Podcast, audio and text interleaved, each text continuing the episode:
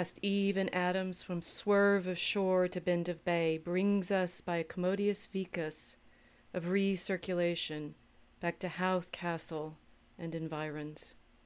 Sir Tristram Viola de Ramores, from o'er the short sea, had passed and arrived from North Armorica, on this side the scraggy isthmus of Europe Minor, to wield or fight his peninsulate war. Nor had top Sawyer's rocks by the stream Oconee exaggerated themselves to Lawrence County's Gorgios while they went Dublin their mumper all the time. Nor a voice from a fire belowsed Misha Misha to Tauf Tauf thou art Patrick. Not yet, though vinny soon after. Had a kid scad but ended a bland old Isaac, not yet, though all's fair in vanity. Where Sozy Sethers groth with Tuan Nathan Joe. Rot a peck of pall malts had gin or shem brewed by arc light, and glory in to the Regenbrow was to be seen ringsome on the aqua face. The fall, ba ba ba dal garag takan menaronk on bronton grunton hunskorn to who hordenen thurnak of a once wall straight old pars retailed early in bed and later on life down through all Christian minstrelsy. The great fall of the off wall entailed at such short notice the pshut of Finnegan, ere solid man, that the humpty hillhead of himself promptly sends an unquiring one well to the west in quest of his tumpty toes, and their upturned pike point and place is at the knockout in the park, where oranges have been laid to rust upon the green since Devlin's first loved Liffey. Welcome. I'm Professor Rachel Fulton Brown, and this is the Mosaic Ark. Why a mosaic? Why an ark? Well, tonight, my co host and I, Kilts Khalfan, are going to teach you to speak internet if you didn't already know, and if you didn't understand what I was just saying. We're here to take you on a journey with us through the wilds of the mosaic.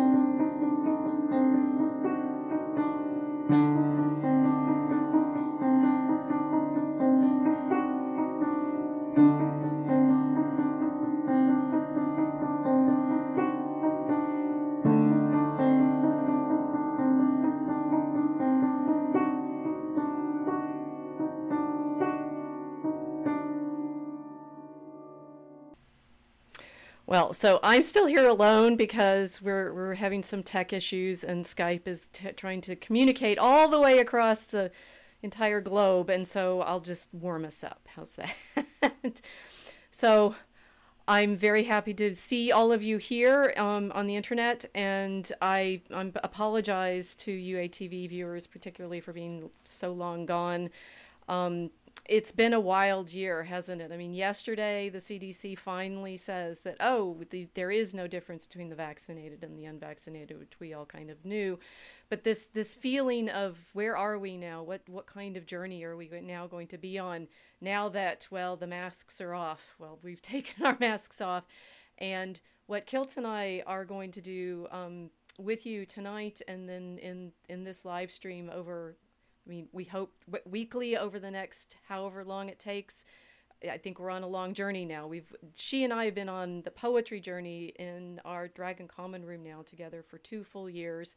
We're working on our third poem together. We have, you know, a full team of writers and artists and the kinds of things that we've been learning from being on the internet are some of the things that we wanted to share with you um, in this mosaic arc.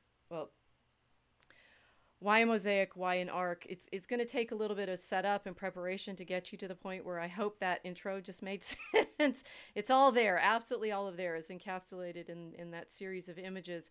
And um, it's also a, a, clue to i think what what it is what kind of moment that we're living through um, being here on the internet the streaming and this is like the, the the the metaphors that we're living in are very very resonant and significant and that's where I want us to start. That's really where I want us to start. Now, I'm, I'm, realizing I'm out of practice being on my own. Right? What am I? What have I been doing all my all my lonesome for this this past year? Well, um, we published Aurora Borealis in in the winter. Um, those of you who've watched our little promo tech stream practice um, will know that um, you know we, we, were working on that for the Bears all through last winter. Um, it's been out now for about six months, and some of what I hope to share with you tonight is also going to draw on some of the writing process that we went through and bringing that that poem to publication. Um, but it's also what I'm also really hoping to do is open out for you the way in which this poetry work has also been intersecting with my scholarly um, journey. My scholarly journey went on a, a, bit of a detour the last five or six years, thanks to all of the things that I've been learning about um, in b- blogging and being friends with Milo, and you know, meeting Vox and Owen, meeting a lot of other people out here and in the internet, playing on Telegram. Um, but I'm happy to report that as of as of you know I don't know the, the, the time frames are often kind of difficult to to remember now. Um, I've started coming back to my scholarship, and I realized why I had to take this this sort of detour through.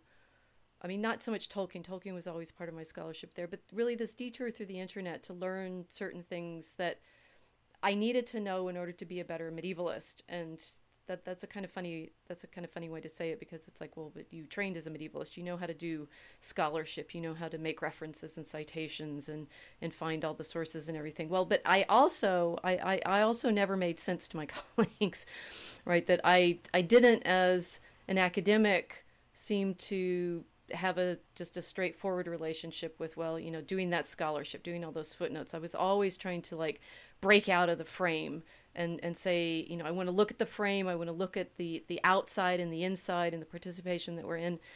Well thankfully over the past year i've been given an insight into how i was kind of always already in in this river run stream as as my poets and i've been talking about it. Um, that we that i was always already trying to understand the medium that we were participating in um, because I started back in as an undergraduate with a professor um, who taught New Testament when I was an undergraduate in, in Houston. And he was, this was Professor Werner Kelber, he was already interested in the, the difference between the oral and the written gospel, the, the way in which Jesus, in his teaching, um, was remembered, and then how that remembered gospel, that oral, um, communal, transmitted gospel, you know, verbal, vocal, transmitted gospel, was um, written down, and what kinds of changes it occurred in in the in the act of, of transcription, as it were, and that was that was you know literally where I started as as a scholar because Professor Kelber's classes on thinking about the way um, Jesus was represented in the Gospels became the the background for everything that I did in my own scholarship in showing the way in which medieval Christians were reading um, the scriptures for stories about Christ and Mary and, and reading scriptures that you know you wouldn't think of as being about Christ and Mary, particularly the Song of Songs, but also also the Psalms. Um, and those of you who are familiar with my published work, my books, um, from Judgment to Passion and Mary and the Art of Prayer will know that that is what I was trying to do. I was trying to show you this medieval way of reading, which I got very excited, particularly in Mary and the Art of Prayer, at thinking I can I can take you into the frame of their practice. Well, you know, various fortunes that my, my scholarship has had over the last few years. One of them was, and I've, i keep saying this because it gets more normal and ordinary. I didn't get promoted to full professor, right? I'm, I'm still an associate professor, which Vox, is, Vox um, said something about this a few years ago um, in one of his dark streams. What happened? Well, some of what happened was I, you know, played on the internet too much. Um, but I've I've more recently come to a, a, sort of calmer understanding of well, what I was always doing was too far ahead. I, I got that right, but it was it was too far ahead into this mosaic, which is our digital world, our our digital elect you know a digital electronic manuscript world of juxtapositions and memes and jokes and streaming and oddly enough the that that you know the reason I got there was because Professor Kelber had already been showing me the the direction to go, and he was doing that because he had been a student of Walter Ong, and Walter Ong, who's a Jesuit, had studied at St. Louis University with Marshall McLuhan. Now, our our our our sort of topic tonight is very much, you know, we're going to show you what McLuhan has taught us about being in the mess in the medium, right? Being the way in which the medium is the message, the way in which we understand um, our environment as shaped by the kind of media that we're that we're participating in. You, most people know McLuhan as oh, you know, he was that weird media guru back in the '60s who talked about turning in and dropping out. and No, wait, that was Timothy Leary. They were. It was like we were all already in the um, shamanistic rainbow age of Aquarius that is the electronic media of radio and movies and television and so forth. And McLuhan was able to talk about all of this as a kind of absorptive experience, this into the light, right? If you you go back and you review this video and you look again at that intro that I just showed you, that array of books that you saw under my name is some of the reading that I've been doing over the decades in this past year. It's both McLuhan, it's both my books, and it's also Rupert of Deutz or John Van book on Rupert of Deutz. And we're trying to learn how to be within this.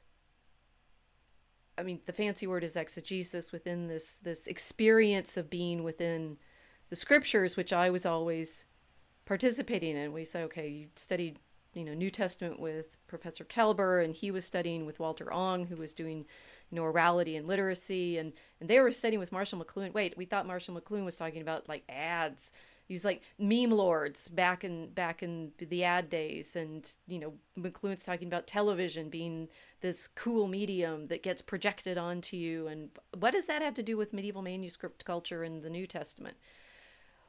Well this is what's so delightful about it. Mcluhan was actually trained as a medievalist.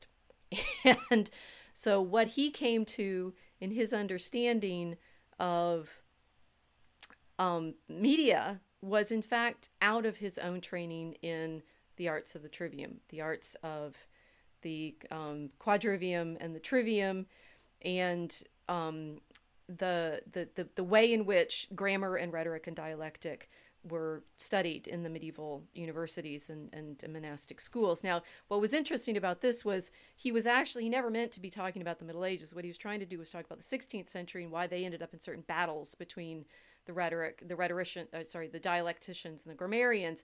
But in order to understand that, he had to go back, you know, sort of back in time, and you end up on this great river of understanding and and and mystery. Um, and there's there there are layers and layers and layers here. If you look at the books on my bed, you can see some of the pattern there. It's like it, it's, it's I have to lay it out on my bed as a mosaic so that you start seeing the way in which these things connect and interconnect and and come together that um, I, I I found out that I'd actually always always been do- already always been doing what McLuhan was wrestling with, in that he had rediscovered the way in which medieval Christians read the scriptures, and you know if we read in in um, in in his in, in the medium and the light where he's talking about the way in which Christians you know are behaving in in this new media environment he's a lot about Vatican II and so forth. You start realizing that we are in one of these great threshold moments as big as the transition between manuscript and print the transition between print and electricity in the 19th century blew open the doors and now we've gone from the electrical to the digital and that's what we want to share with you now. I have the privilege of, I think, finding out that my my my partner is here now. So she she's laughing, and now you can't hear her yet. You'll let me bring her in. Can you hear me? I can hear right. you, but now I have to resize you because you came at the the that that um. That was my bad. Yeah, they can. The people can hear you. Apologize profusely for making the professor. I'm so have to be sorry. inelegant with her tack. there's there's no forgiving you on this. This was a punk setup. uh, you, you, your your punk setup, and I'm I'm not making you pretty right Mm-hmm. now. Just a sec. You, no, you need the you need to you need to move more. You're you're in the corner of the picture. Oh, really? Yeah, How is that possible? I don't know. That's that's. You need. To, I don't know which way to say you have to move. You need to move towards me in the screen, but now we just have you in the in the window. Move moved. I think to your right. I did it. This way? yes, I did it. Okay. So you are now in. Right. Okay. So I'm telling the people about McLuhan and the problem, and I'm all scholarly and stuff like that. Thank you for saving me. These people have no idea what I've been talking about for the last 15 minutes, which is why, which is why it's actually very important that it's the two of us and not just me turning this into a lecture. Please translate for the people what I've just been talking about. Okay, um, what have you been talking I about? don't know. I don't know. McLuhan. McLuhan. McLuhan. Tell tell tell them what you now know about McLuhan. Thanks to my, I I've just given them the the actual like okay here was my, acad- here's my pedigree. Here's my bibliography. Got the, my books on the bed is my bibliography. Kilts, thank the Lord, can translate all that into ordinary speech. Well, what are we doing with the poetry? Yeah, and that and that too, right? So What are we doing with the poetry? Um, so, uh, well, why did we get into McLuhan in the first place? Like, we, we were thrown into that because. help me. because you well you we're, we've all been trying to figure out exactly why the media and the tech we're using is transforming the way we're thinking Right. right, um, and for anyone out there who doesn't know dcr is rachel fulton brown's brainchild so dragon common room has has been the um, the kernel of us beginning this kind of mcluhan-esque medieval um, adventure together. Um, basically she figured out that what we were doing on telegram was essentially a medieval style of communication. And uh, i mean that's basically where i can start. You're doing, start you're doing a way better job of t- explaining me than I was. Keep going. it's because i've had to think about it so much. Um uh, you know it's uh for, for, for anyone who doesn't realize you know don't make don't make friends with world famous historians unless you want to constantly think about stuff. No it's good. Um yeah we we trying to we're trying to figure out exactly what what the shift is you know because we can all feel it. I mean our brains have changed since we started using the internet.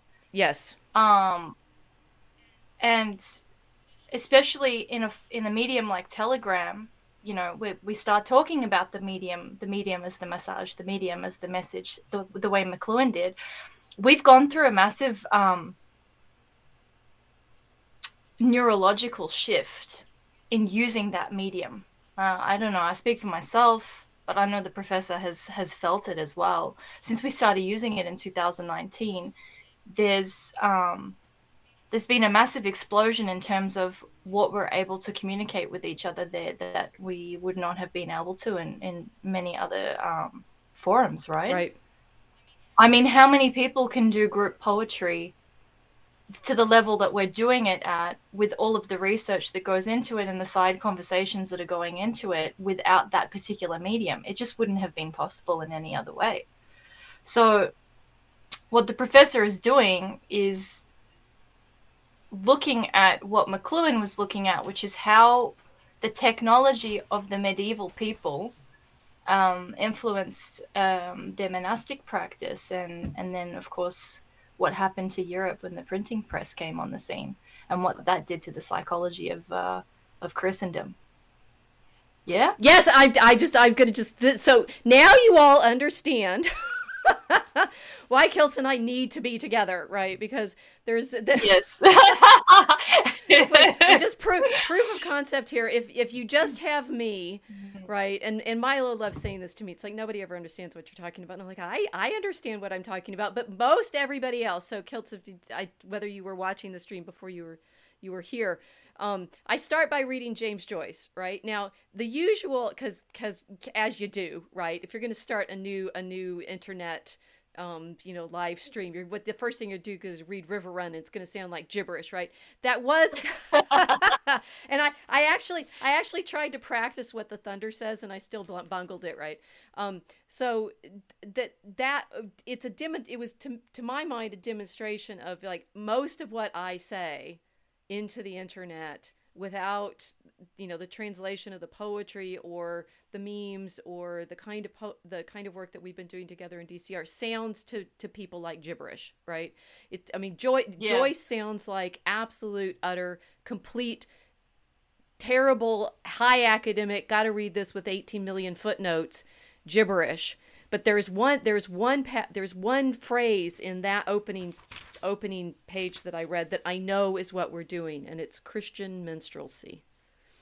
There's yes. something there's something about what Joyce was, you know, Joyce whether he was, you know, he's trained by Jesuits and, you know, whether he's Catholic in his long run or not or who knows what. It's he's trying to show us what the joy of the Christian story is. And this gibberish that's coming out in this in this this dream vision that he's describing is the I think it's the way Christians sound when we're not eh, when we're in the world, right? We sound like we're nuts constantly. It's always always always nuts. And I I'm saying, you know, to me all of it makes sense. The medieval Christian exegesis makes sense. I have I, I for tonight I brought you know some some sample passages just to show you how you know how how zany it sounds, right? But to me, there's a there's a mass there's a beautiful structure in it. I know how to think of it through the liturgy. I know how to think of it as joyous. I know how to think of it in terms of these um, you know magical alchemical um, transformative images in it. But when I speak either as an academic, well, if I speak if I speak as an academic to ordinary people I sound like the thunder, right? what what the I I'm gonna try it again because I say ba ba ba well, I understand you. Yeah. On bron tonar ron tuan thun tunar hunans quan tuhu horden and I had to write it out right. Most of the time, I think when I'm speaking to ordinary people, that's what they hear. It's just this rumble, rumble, rumble, rumble, rumble, right? But it's meaning. It's deeply, deeply meaningful if you are somehow within the right dreamscape.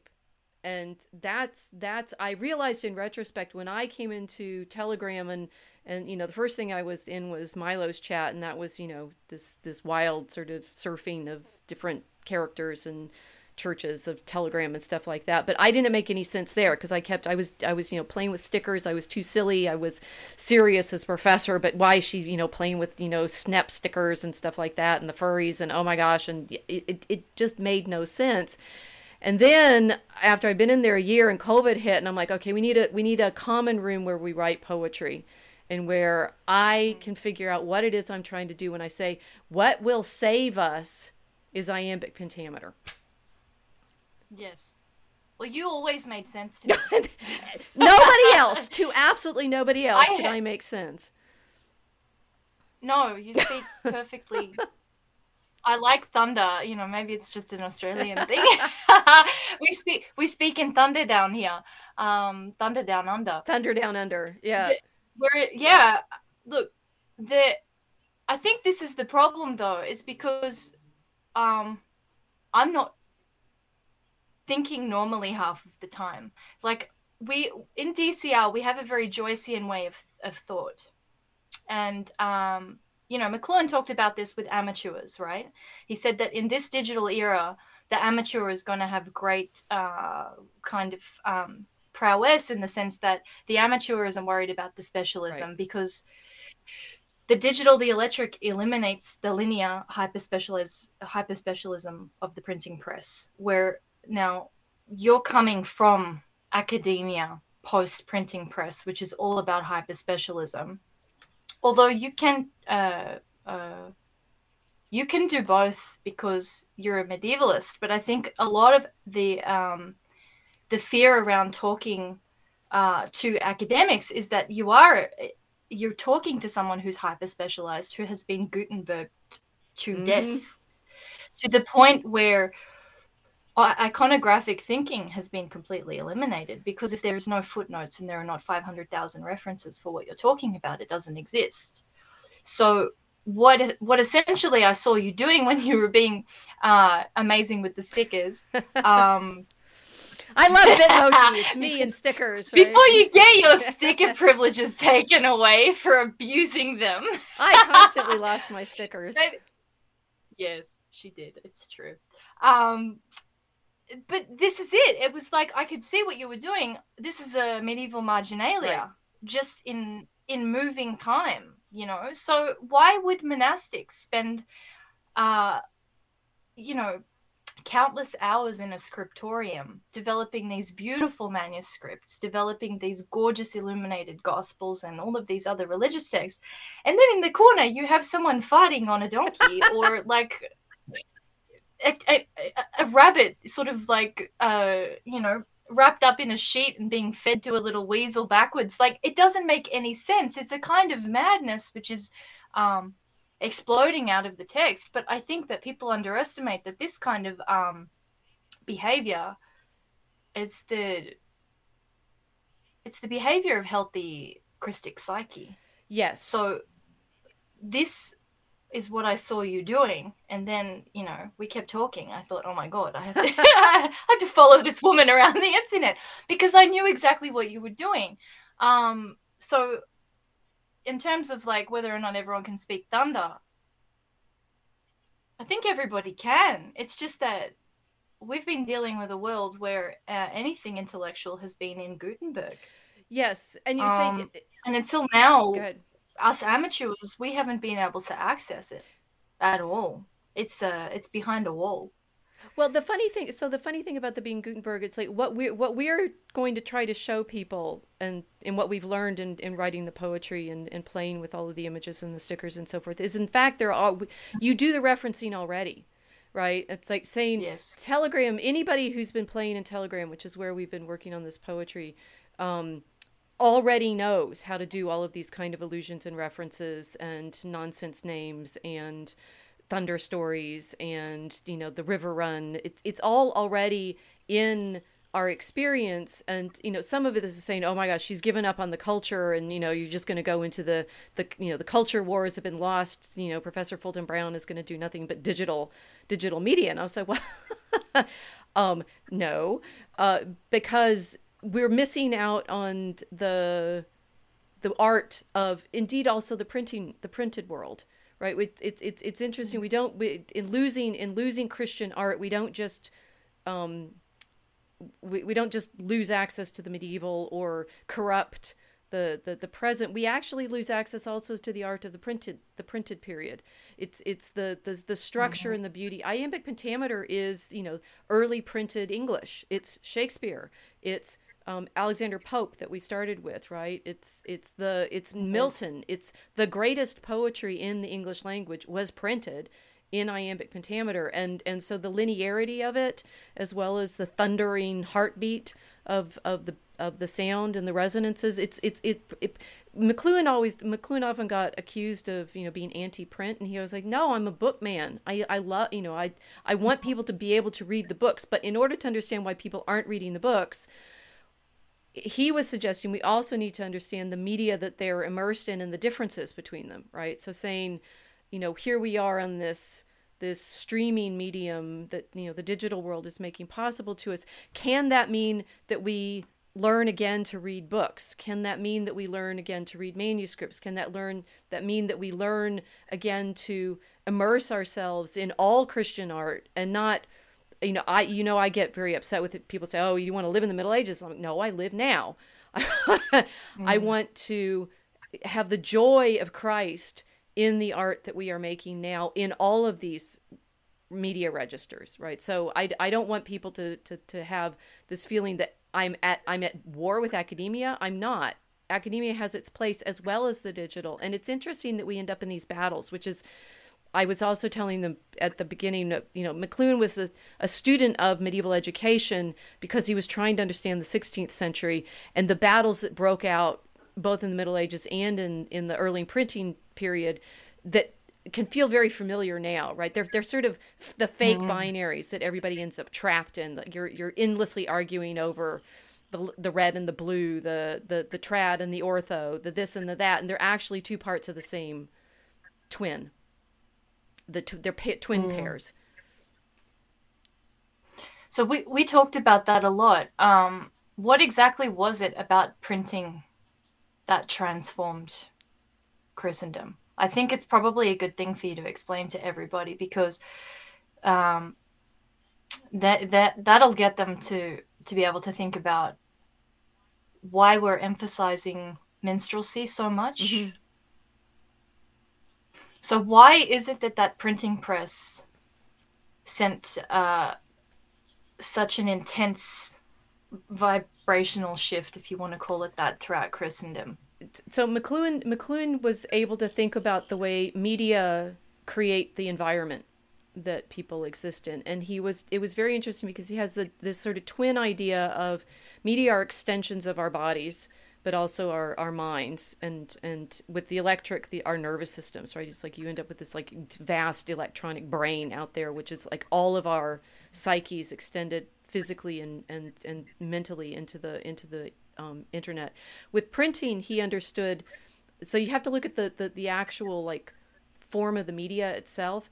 Printing presses were you know you'll like this right? This is one of the we we we tag everything in, in dragon as mcluhan moment now right? Here's this mcluhan moment. The printing press was originally made from wine presses the same technology as wine pressing right? Crushing of grapes making making drink right? It's like the same kind of uh, screw press thing that say they they re, re, rejig it to be um, uh, a, a, a, a machine for printing down on the the, the paper, right? So it, one, it's it's a wine press that you then make mechanical type with. So he said it, printing mechanizes everything. It, it turns you know, everybody's surrounded by this mechanical reproduction of the little pieces of lead, right, molten lead that you are then pressing into. Mm-hmm. Um, so it's rep- it's replicable in that, and and it has this this mechanized effect. It's also because you can make multiple copies of that same page. Um, it, it, it takes away a lot of the, the sort of obviously the handwritten stuff of manuscripts so it's it's more rigid and and, and structured um, but it, it, it, what he understood was it it forces you to read um, in a very linear way, right? You have to, to focus on the eye on a on a, a, line of text, and you do this line work, line work, line work. And what he realized is that psychologically, that trains you to be very very visual. Um, you're you've lost mm. the oral character of what he he said was he was right um, medieval education was a lot more oral in, in in certain ways because people would like copy out the books as the lectures are happening because they're re- hearing it read. And with the printing press you read to yourself much more not absolutely but and and it's all this linear stuff right? Every student that i have who comes to me and I, they're looking guilty and i can look at them and i say how much do you read and that you know they're they're they're they're ready for the oh kids these days they've lost all you know education they don't read enough things like and if I can get them their trust I'm like well you're reading all the time because you've got your phone right but it it mm-hmm. scrolls right it feels different there's a there's a malleable uh, the digital is obviously very um, it's not necessarily ephemeral because we can archive it too, but it's it's fluid. You can resize it and stuff. Printed pa- printed pages are fixed, right? You have to fix your mm. eye on it. They're very stable. You have to learn to, to train yourself that way. People don't read right now because it's physically hard.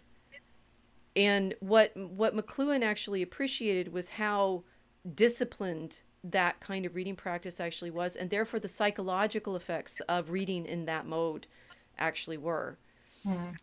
Contrast that with being, you know, radio or this, a live stream or a, an audiobook or you know all of the other ways that you can have language come at you the the the the the, the electric the electric world made it possible to like be in surround sound constantly and that's mm. what hmm. mcluhan was saying you know the, the the the kids those the kids these days in the 1960s who were surrounded by electronic music you know record players and and transistor radios and I guess by the 70s we had you know Walkmans and tapes and stuff. Um, you you you you don't have to like train. You don't have to be in your eye like that all the time, right? You're in the the the the rainbow electric. You're in rainbow You're in time. Rainbow time. so this is you've just given me a thought.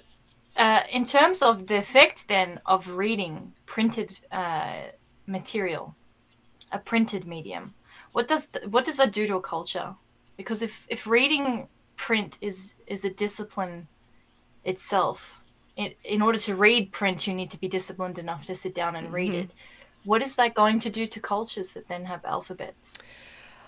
Oh. versus oral cultures that don't have alphabets. Uh, well, and what's interesting about that is alphabet culture is obviously also manuscript culture or stone culture, right? Cuneiform is ta- clay tablets, stones. So alphabet is is a layer. It's like I, I, guess I, I've I spent this past week learning how to put everything into our OBS set, right? And so we have you know like layers of this and layers of that, and it's like if you're thinking in terms of which layer is which, the alphabet's a very ancient and and powerful layer that creates empires and um, it, it, it, it certainly creates the ability to have long distance information travel. So the ancient empires are all the first thing the alphabet does is is create power, right? Um, and and particularly mm-hmm. with the mm. the Romans, you get um, uh, the the imperial legions need both the roads. Everybody knows that, right? So you think of them roads. Those roads are military rivers, as it were. They're they're you know land rivers that the military can move along.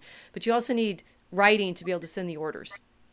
Um, and and and so alphabets and McLuhan got this a little bit from this this other scholar Harold Innis, which everyone says, oh, McLuhan's just stealing from Harold Innis. Like, no, this is the way scholars work. We just like, get an idea and build on it. Um, that that Innis understood that you know this imperial technology of roads and, and alphabet was essential to the Roman Empire. Um, but then when you get you get um, uh, printing printing two other things happen. One you get a large enough population reading exactly the same text in their own vernaculars that you get nationalism. And on the other side of things you get this very private interior feeling of me and my book. So you get individualism the, the features of modernity of the private and and the individual um, um, become the thing that that you know we think of as modernity. But that all gets that all gets completely fractured and um, disrupted with the electric in the 19th century with first the telegram telegraph telegram. I mean it's interesting that we're doing all this work now in telegram a, a, a digital mm-hmm. app that's reproducing the disruptions of the 19th century.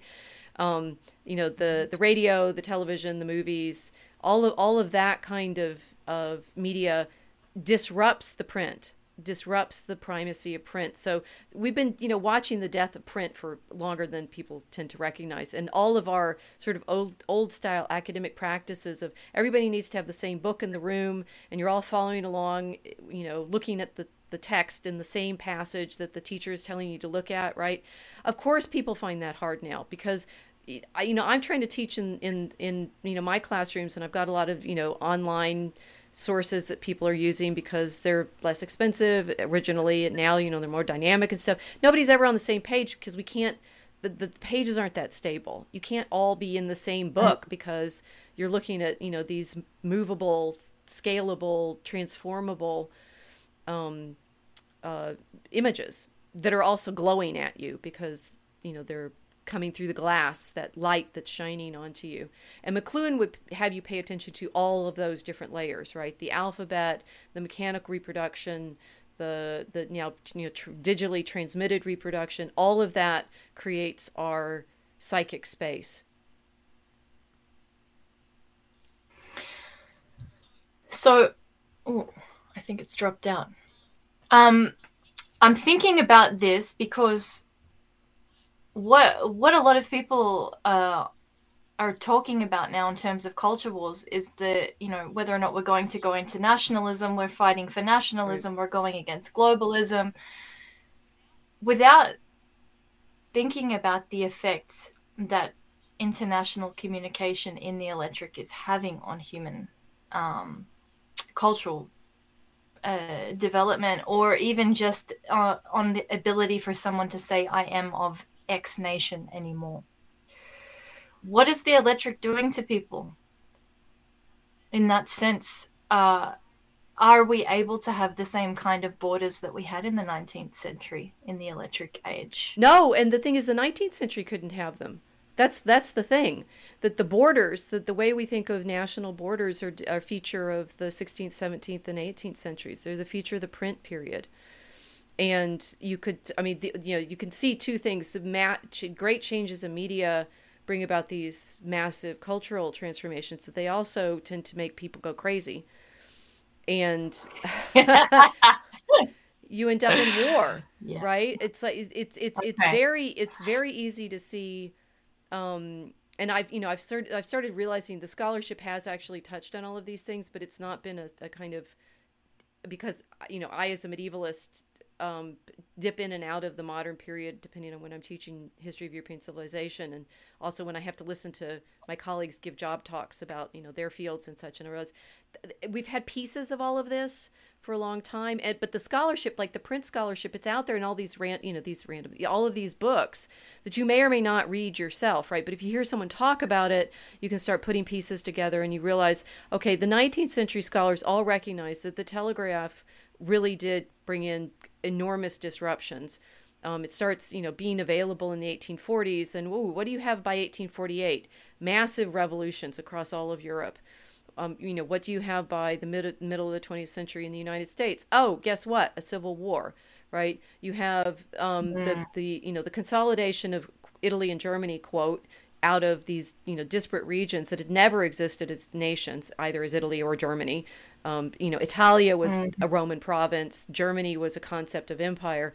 Um, by the late 19th century, they've they've turned into what we think of as the modern nations of, of Italy and Germany. But they were they were forced consolidations across language groups and cultural centers and things like that. Um, you know, th- thinking about what happened to Germany by the early 20th century, well, England had been in charge of the empire throughout the 19th century because they have both their maritime empire and I mean English is English is the publishing powerhouse of modernity. Mo- more books right now are published in English than anything else. It's just it's huge. It's around the world, but it's massive. Maybe maybe not in China.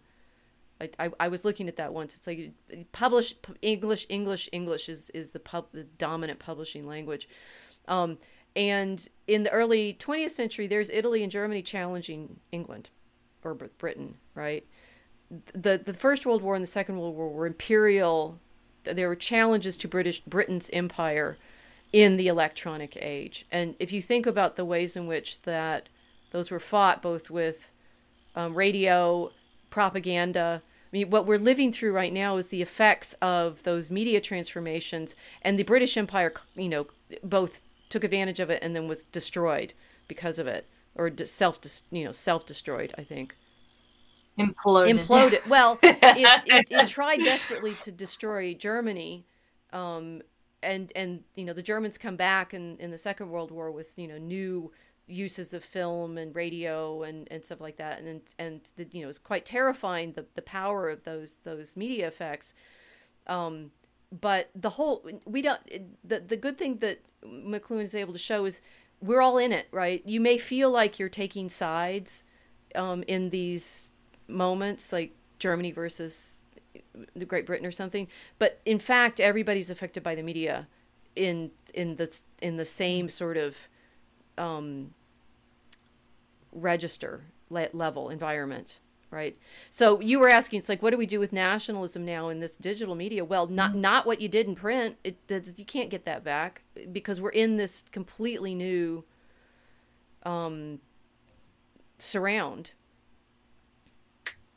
So because we're because we're in the surround sound of the electric we're not going to be able to do what they did in Italy, which is uh, unify a bunch of disparate nation states, or Germany, for example, which was just the federation of all of these little duchies and, and other provinces. Um, people are still, people seem to still be forming something like nations in the digital. it doesn't look like physical nationality anymore. That's what I'm really mm. fascinated by. Um, we we talked about, uh, I mean, our pigeons. Can I talk about you can. Hitler? You can. Well, you, you, can, but I haven't introduced the pigeons yet, so you'll have to. to you okay. have to bring the pigeons on stage here. It's a really odd segue, but um, well, we we we it was McLuhan, right? He was talking about Germany being essentially tribal in nature, and the and the the introduction of the electric communication into Germany and how that was hijacked by antichrists. Mm. Um, uh, I mean, you're probably going to be able to explain this better, but uh, we, we were focusing on this as a as a uh, as a way of um, of looking at what what does electric communication do to human beings? Why is it that, that we're, we're particularly receptive, like in an almost trance-like state to mm-hmm. things that are getting broadcast in that surround sound um, medium? So. Uh,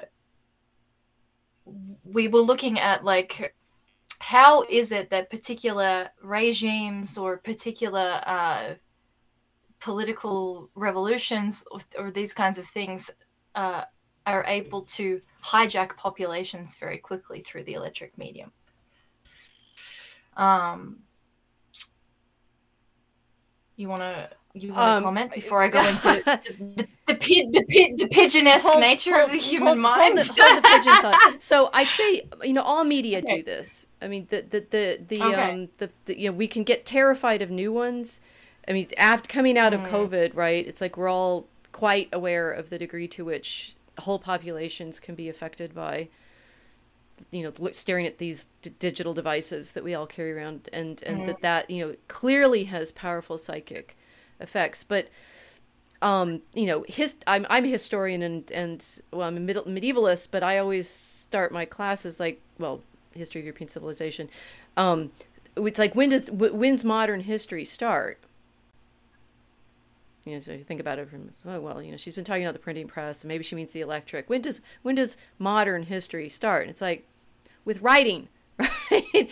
that we we mention the alphabet, right? Is it, as soon as you have the alphabet, you already have one of these terrifying um, exteriorizations of our thought, ourselves. If famously, you know, the Greeks the Greeks make excellent use of the alphabet and write philosophy and such with it, but they're already in this very dangerous position. I mean, speech of itself is exteriorizing, right? You have thoughts in your head that you then form around these sounds that we use and then express to each other and that exteriorizes it but to create some kind of system whereby you can make a record of this thing that i've just said th- that that all by itself is is just horrifying um, and mm.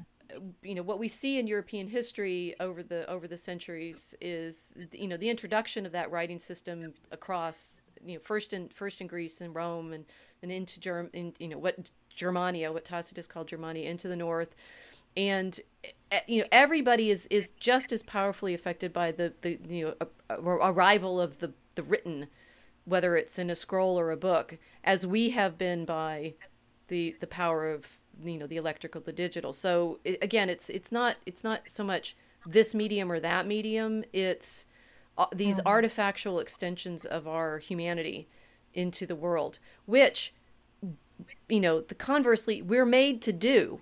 We, language is, you know, this this great ability that we have as as creatures, the word. um, but, but we also make stuff. So never, never. McLuhan was always worried about this, and I'm worried about it. Never should we be getting to the point where it's like this or that tech of itself is diabolical. It's the the sort of powers that we have as made in the image and likeness of God that gives us this um, you know balance on the, the, the choice between looking to God or looking away from God. But but the elect so the electric the electric pigeons should should feel both kind of in, interesting and, and, embodied and terrifying and potentially um, contemplative and transcendent. So should I? So I I'll translate that. Please do. You all, you all are amazed. She actually does understand what I just said. Yes. uh, I I love it, but I don't have any ability to say it in the way she's just explained it. I like making little pictures of things. This Very good. It. So like, uh, so this is where this is where pi- the pigeon thing comes in. Okay, so like the the whole the whole idea behind uh all of this kind of communication we we were looking at was how you can influence someone at a distance and how people are able to follow the mode of that surround uh, surround sound electric communication um, and how people are influenced by it really quickly to shift. And we were looking at uh, the behavior of pigeons which are these insignificant little birds that everyone calls rats of the air. But uh, these creatures are everywhere in Christendom. They're they're depicted everywhere in the iconography of the Christian Church. It's just that most people don't call them pigeons; they call them doves. A dove is actually just a pure white pigeon. Uh, looking at why Christians from the earliest apostolic era focused so much on this animal as the symbol um, of both the Holy Spirit and also uh, a symbol of Our Lady. Mm-hmm. I mean, I, in terms of the Coptic Church, uh, in the Coptic tradition, it's very commonly said amongst the Copts that um, uh, Our Lady will appear uh, with white doves or or, or uh, as a as white doves um, in the in the apparitions in Egypt. But there's something about this particular animal that behaves in a in a in a kind of um, electromagnetic way. So the appearance of the dove at Pentecost, uh, uh, at the sorry, the appearance of the dove at the baptism of the Lord, the uh, the the recurring presence of the dove in all of these and pigeons in all of these um, uh, iconographies of the Christian Church uh, made me start to think about this. What is it that they're trying to communicate? So we were looking at okay, what does a pigeon do uh, apart from scratch around for food wherever it can? They have these uh, messenger facil- like uh, a messenger quality to them, which is why people have been using them as telegram services for so long. They are literally animals uh, that carry messages. Pigeon is the the the original Twitter, yes! right? I mean, you want to go talking about Tweety birds and everyone getting crazy over Twitter, right. but like from ancient times, it was a pigeon. You wanted to tweet, you'd send a bird out, literally a literal bird out with a message attached to it. Um, so they have this capacity to ride the electromagnetism of the world uh, in a way that uh, is very similar to internet connection with um, the the communication mediums that we're using. You can send them thousands of miles away, and they'll come back to you. I mean, I'm not really sure exactly how people have trained them to do this, but obviously, to Christians in the early church, that in the apostolic church, this was obviously very uh, known.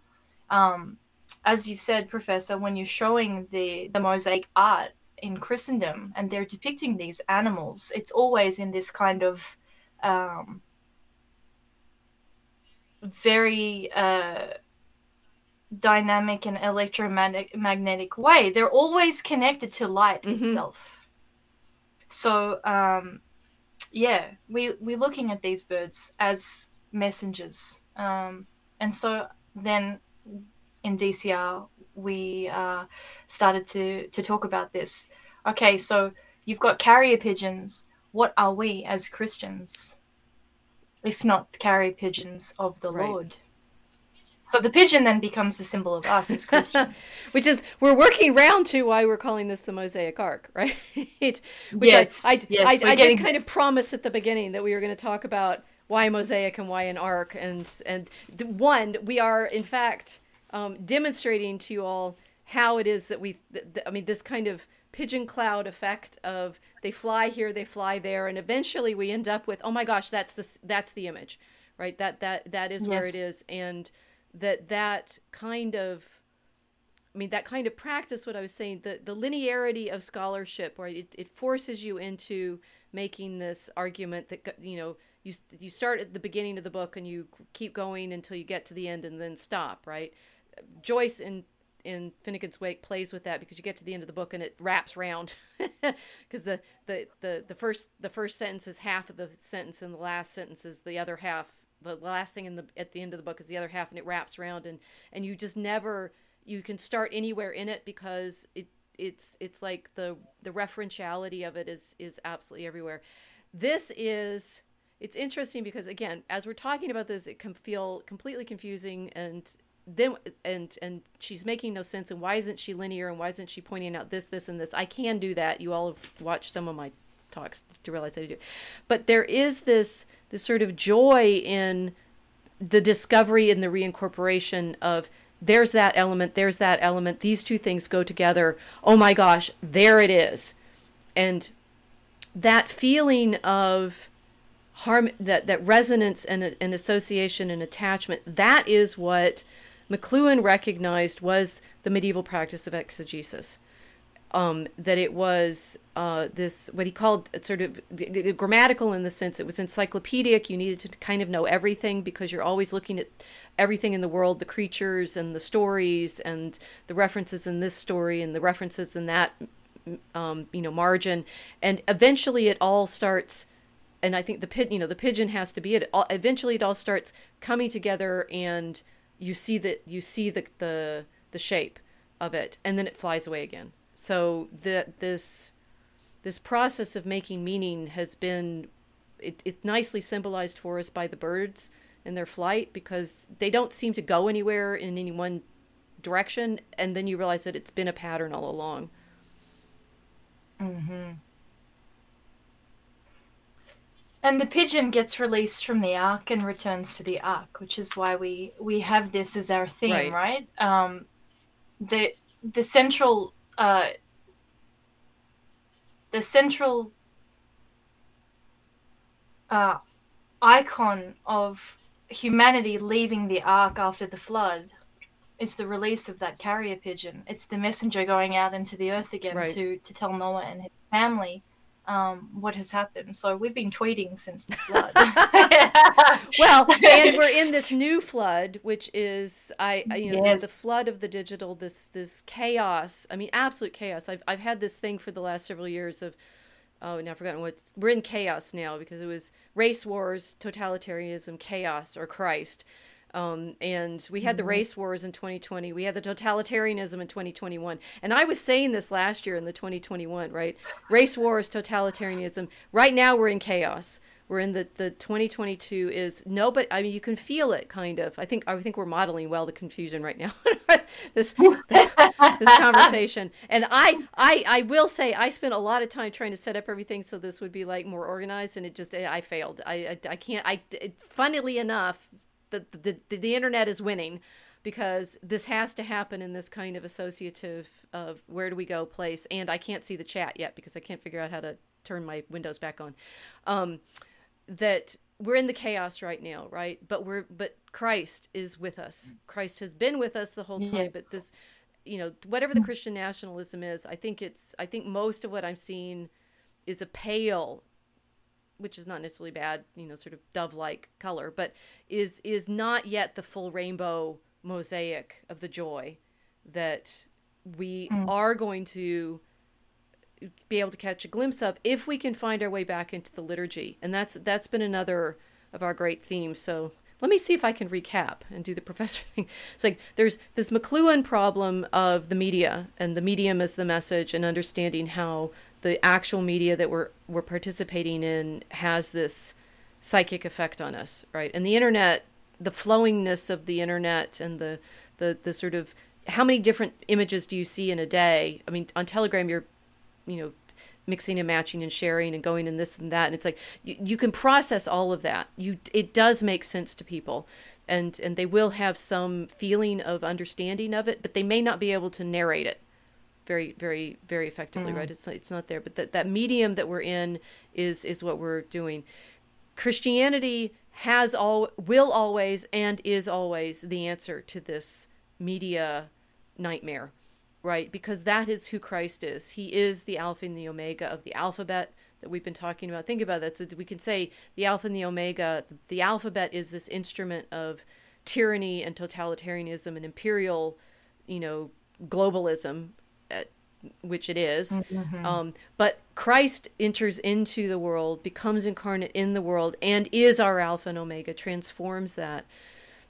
I, th- you know, I've been I've been wondering about this. You know, how do I come to McLuhan and Joyce and the scriptures and my obsession with understanding the story of Christ? I, I, I realized I was as I was talking to him when you came in, and I was about to tell them in the long-winded professorial way about the research that I've been doing last this past year on reading the Gospels, which was my point.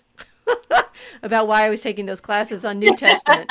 I can do this. I can find all the threads and pull them back together. But you know, you know maybe you can. Maybe you guys have to re- watch the watch this recording to to realize that I did do it. Um, why was I growing up in the '70s attached to all of those desires and images? Well, I re- I recognized. I mean, I grew up listening to um, Jesus, uh, Jesus, Jesus Christ Superstar right the, the the it was actually originally not a stage production it was it was simply just the music to start with so it was sort of a radio play kind of thing um, jesus christ superstar and um, franco, franco zeffirelli's jesus of nazareth which was shown on television very mcluhan kind of thing on television mm-hmm. as a miniseries in in 77 and i am fixed on the way Robert Powell portrayed Jesus. He, he apparently Powell spent the rest of his life saying, "I'm not Jesus. Stop saying I am." I, you know, it was a character I played, but he, he, he, you know, he did a beautiful portrayal of our Lord, and I was clearly one young enough, and two in the television medium impressed enough. Right? McLuhan talks about how the the television is project the light projects onto you, and it's it's a, a um it's kind of it, pixels are not what we had in television, but he he said it was projected out onto you. Movies were projected onto a screen, and then that reflected. Television was showing shining the light onto you, and he got really interested in well, what kind of effect would that have psychologically on you? So I am immersed in Jesus of Nazareth at the very impressionable age of twelve or so, um, mm. and that you know is what sent me to those classes in college and wanting to understand the Jesus and history and then getting into the reading of scripture and and layer layer layer river run finding out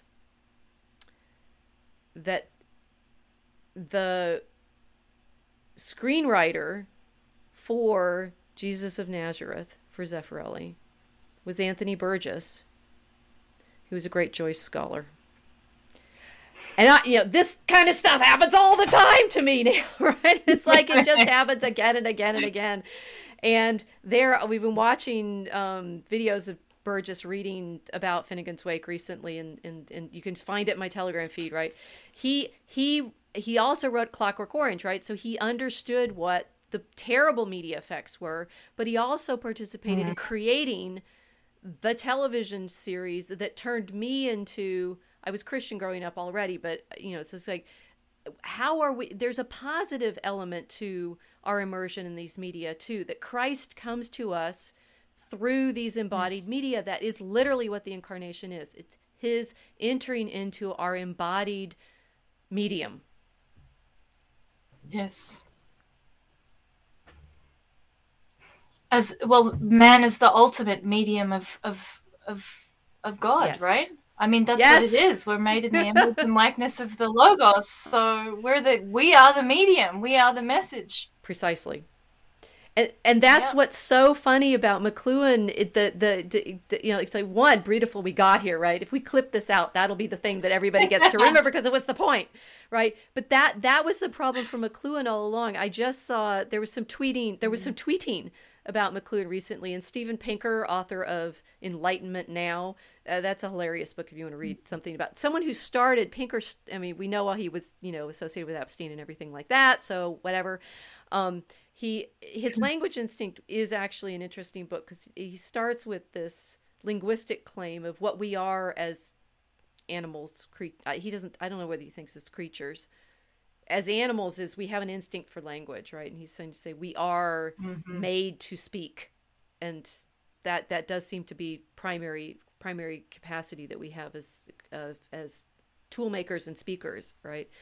Um, yeah. But then, but but but then, you know, Pinker has to go through the, you know, how does how do how do in better angels better angels of our nature he goes through the historical claim of you know it's the enlightenment that makes us able to you know not be murderous murderous all the time. And like no actually your timeline's off. It actually starts in the middle ages around the 12th century. And guess what? We can see it because of records because oh right they're christian. But that's that's not what pinker's going to say. In his in his version of the story it's always christianity is brutal and and and horrific and we're better off without it. And thank god for the enlightenment because we got rid of all that nonsense. Well so pinker was tweeting yesterday or this, this past week about how mcluhan was you know of course fascist because you know, what are you if you're not enlightened? Fascist, clearly, and weirdly drawn to mysticism. And I'm like, okie dokie, this is this is where we always end up, right? Mystical is, as I said, it sounds like the thunder to most people. You have mm. no idea what they're talking about. Christians sound like the thunder to those Enlightenment rationalists who cannot hear the joy. And McLuhan sounded nonsensical to everyone because he kept not really saying out loud one he was catholic. He converted when he was doing his dissertation work. He was like goes to be a medievalist and he ends up catholic. You know mm-hmm. been there done that. Um, and because he he was talking about the one truth of the you know the one place in which the medium truly is the message the word became flesh right? And mm-hmm. and that what you just said about you know we as human beings are god's medium. He talks i mean he talks to yeah. us through us with the pigeons and the and the electronic and and everything. We are god's medium because and and christ yeah. enters into our incarnate reality as god's god's voice to us. Yes. This is the liturgy. Yes without veering off into a different topic. It's the same exact We're going to be doing that a lot. Everyone best get used yes, to it. yes, this is the liturgy. it's the liturgy. Um, so you know, as you know, Professor, I I have not learned apostolic Christianity through scholastics. I didn't read. Uh, so if anyone out there is going to ask me a lot of questions about the scholastic debates, just don't do it because one, I don't know that much, and two, I don't care. I've learned apostolic. I mean, I might change my mind in, in you know, a, a little while. Uh, but for now, I'm quite happy to to stay away from all of it because um, uh, the way the way I see it, I've learned Christianity liturgically. I've learned it through the liturgy, which is the way medieval Christians right. were learning right? And what happens when you go in and you do that is without any preparation whatsoever, you begin learning the grammar of the faith. You begin learning the grammar of the scriptures by being completely immersed in it suddenly. And it's not starting at the beginning, going to the middle, going to the end. Right. Um, like a lot of people will say, "Oh, well, I want to learn to read the Bible. Should I start at Genesis and go into the Apocalypse?" no, it's Joyce. It no, it's literally like reading Joyce. Right. You can you can jump in wherever you want to jump in. The point is you have to jump in and you're going to have to learn a completely new language right. because the scriptures are are intra-referential, right? They're self-referential. You start to learn the symbolism of the of of the scriptures whereas you can't read the New Testament without knowing the Old Testament, but you won't understand the Old Testament without knowing the New the New Testament. Right. Christ being the great revelator of the scriptures to us because they are him. So going into that that uh, liturgical way of learning is essentially what you what the professor is describing is it's the way the medieval christians would have learned christianity they dive in so the liturgy itself is is the process of becoming literate in the faith. But it's not just sitting there and reading although we do read. And unlike the uh, the protestant slur that says that you know the uh, the catholics were uh, dominating everybody by keeping them illiterate it's absolutely not true as the professor will be able to tell you. Um, uh, and you know even uh, even in in our tradition even in the coptic tradition we have a, an incredible emphasis on on oral learning but there is still high, a high level of written literacy. It's just never divorced from the oral.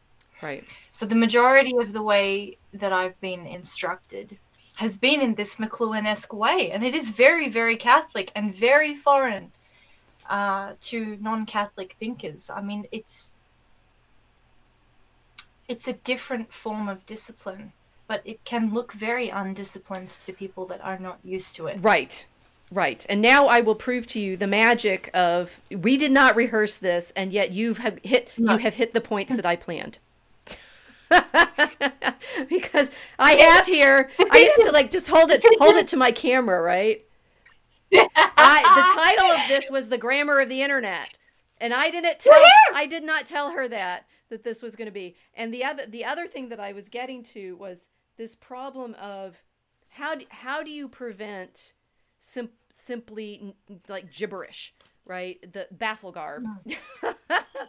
being the thing that you fall into when you you're thinking symbolically and just everything associates with everything else and everything refers to everything else and um, you know as we're speaking the occultic psychosis the occultic psychosis the occultic psychosis which is the uh, the flip side of i mean one i'm going to figure out uh, we're, we're just doing too well i'm going to stay with the stream here because i do hope that people are leaving some comments in the chat um, that that we can get into this and say well there what what you know professor and and, and pigeon here are doing I'm the pirate. She's the pigeon. Don't worry. Um, the, what, what, what we're doing? She really is a pirate. I am.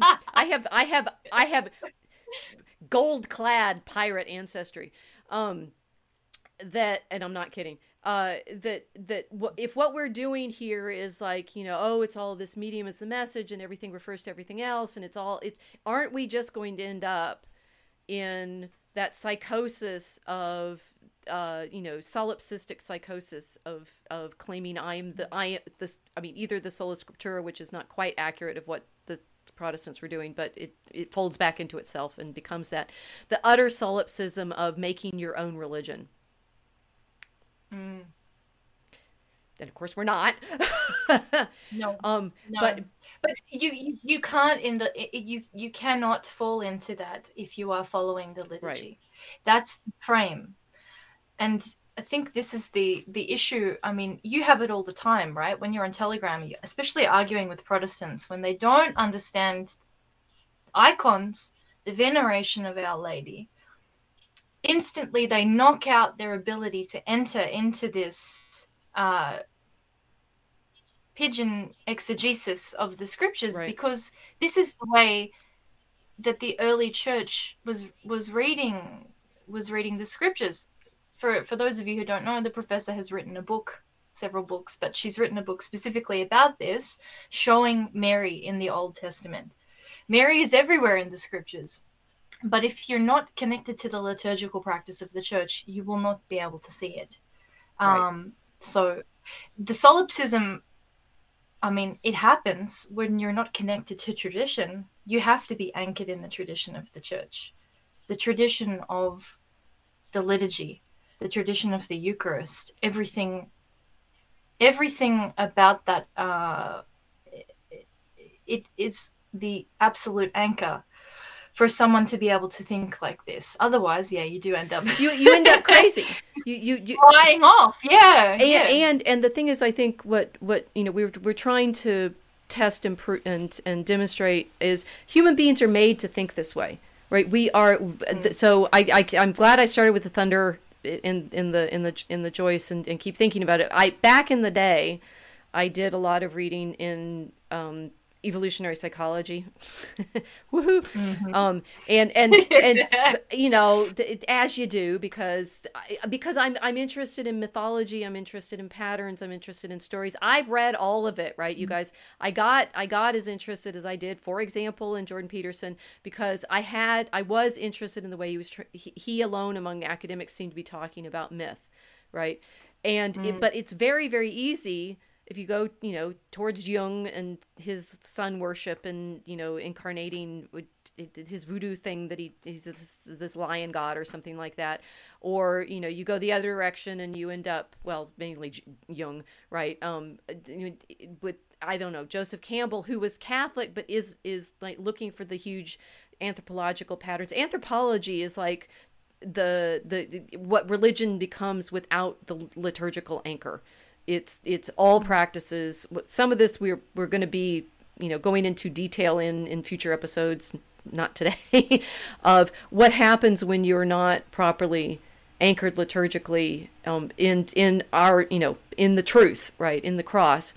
And it's because both as we have language right so logos we are made to have language but we're also made to have mythos we're made to have the the story meaningfulness of of everything and that's why you know for christianity we, we were trying to understand ourselves in this great wraparound story of from genesis to, to revelation which is only meaningful mm. insofar as it wraps around but it's the it's the the anchoring of story and liturgy which is the anchoring of meaning and time which is the anchoring of you know your soul in the church all of that has to happen. Otherwise yes you end up making patterns out of everything. Yes. Going insane. And going insane. So that that you mm. never you never have any way of understanding why it, you know it's it's all not just chaos. And and the inter you know the, the grammar of the internet I, I was I was thinking in my notes right? So there the in the net right? There's this net that captures everything and we can just trawl through and uh, do you, do we get nothing but monsters when we surf the internet and and you know f- go fishing? Or do we get fish? Do we get you know actual mm-hmm. actual um, sustenance?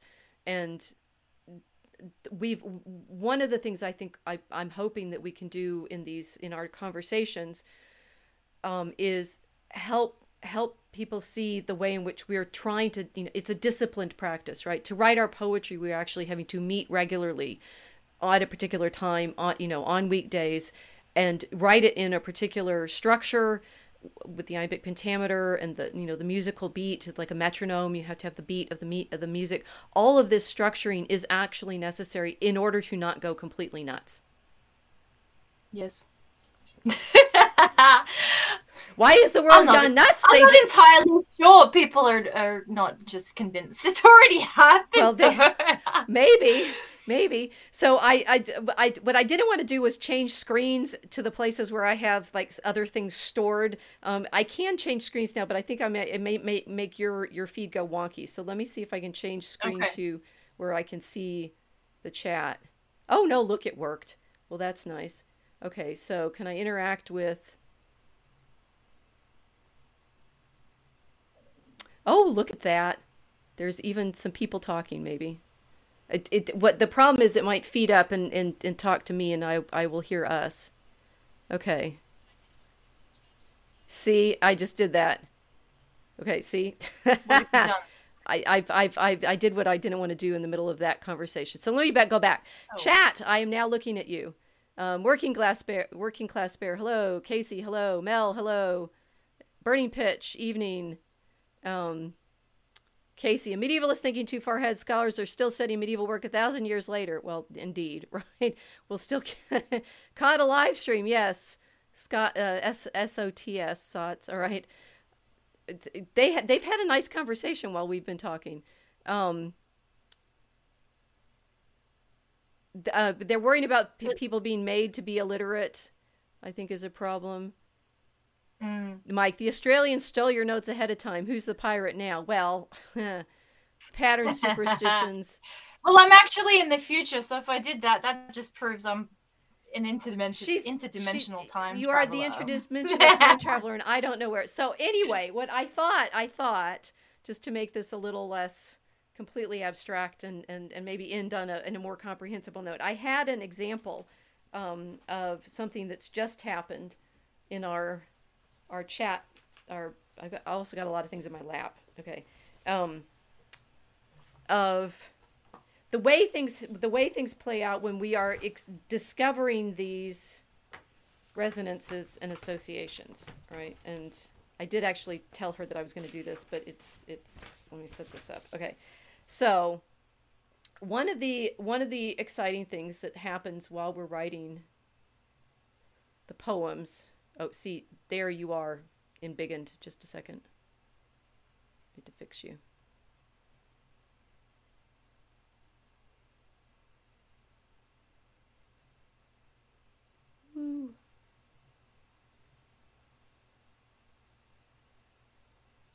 Y'all should be reading that text that I put up online just now. Have you given them homework already? I've, I've given them screen work. They should read the screen. Oh, that one I did better. You're you're a little bit better framed, although these are these are not as it's not as good. Okay, so this is this is from Aurora Borealis. All right, um, and it's I actually have a copy of Aurora Borealis, but I've got all my so I'll read it off screen. Right, this is one of the riddles that the bears are given to have to answer, or as it were, at least meditate on as they climb in the holy mountain and are looking for the panda who's been raptured while he was eating the offerings on the altar, which should be completely obvious to everyone what that was. Um, and uh, although it wasn't to one reviewer that was it obvious, we had we had one reviewer to say, you know, isn't this a bit traumatic? And we're like, well, ecstasy kind of is, but you know, well. we'll leave Saint Teresa to explain to her what was going on there. Right. Okay. So, and then the other bears have come along to you know find what happened to the panda where the griffin took him and they're they, they see a series of hieroglyphs on the wall of the the cavern that they've they're they're they're walking through and this is the third of the three mysteries as they climb the staircase and assembled as, as I, I, I'm going to have to get my book just a sec I can't read it off screen it's too little so here's my book. It's an actual book. You can buy the book. You should buy the book. You should buy the book because then you can read it in like big type and not trying to do it on screen. Okay. Mm-hmm. Okay, so this is this is the one that's on screen that you can see. As they climbed the staircase and ascended, the bears saw crystal shapes carved in the frost, drops of sun and with them snowflakes blended into a crystal bridge with archways crossed the scene emerged now as a rainbow bended near a shining crown that was Dagost. Writ round this diadem of clay and coal, quote, within the darkest earth, the great light glows. Now, this is this was one of the passages that I do know that Kilts actually mainly wrote herself because I told her to, um, saying we need riddles. Can you write some riddles? And looking looking at the the picture that goes with this actually Kilts can't see it but i can remind you what which one it is right? You remember what's in the picture. Oh no i can see you. You can see me now. I can see okay. Mm-hmm. So yes. tell the people what you see in that picture or what was what was what maybe was going on in the in the the imagery. So i was describing a gemstone which should be the the most obvious part of that picture but um, the idea behind that being a gemstone, there's a there's a little bit of a riddle behind it as well because the gemstones in the scriptures are always associated with the city of uh, the New Jerusalem, but also the the ephod of the high priest of Israel. Mm-hmm. For anyone who's particularly uh, familiar with the with the Le- Levitical pattern of, of liturgy as it as it began after the Exodus, there was a very important part of the priestly garments, which is the ephod, which is this tablet covered in precious stones, and then there's the Urim and Thummim on the on the shoulders, and this was a divination device. We would know it as a divination device, but essentially the um, the idea behind the the gemstones in there is that they are representing elements of Christ, elements of mankind, redeemed mankind. So in this riddle, I was describing exactly what it is about the body of man is going to reveal uh, the immortal God in in unification with Him, because that is what Christianity is. Ultimately, what we are seeking is the complete oneness with God. Um, the Greeks call this theosis. I don't know what the Latins call it. I can't recall. But we have our name for it in the Coptic traditions. Um, it just means being made one with Christ, complete unification with Christ. The saints have achieved this. Um, uh, but the the the idea is how is it that the uh, omnipresent, omniscient, omnipotent God is able to enter into us as as what we are, which is just basically clay, mm-hmm. right? We're we are minerals from the ground that have been animated. From dust you come, from dust you shall return. So the the idea behind this riddle is to get uh, everyone to start meditating on the process of um, becoming one with God in in that clay. So if you read if you read that riddle, then hopefully you'll understand what uh, what we were depicting in that picture. That from something as basic as clay or coal, uh, light can shine through. It's the transformation of the human soul that allows that to happen.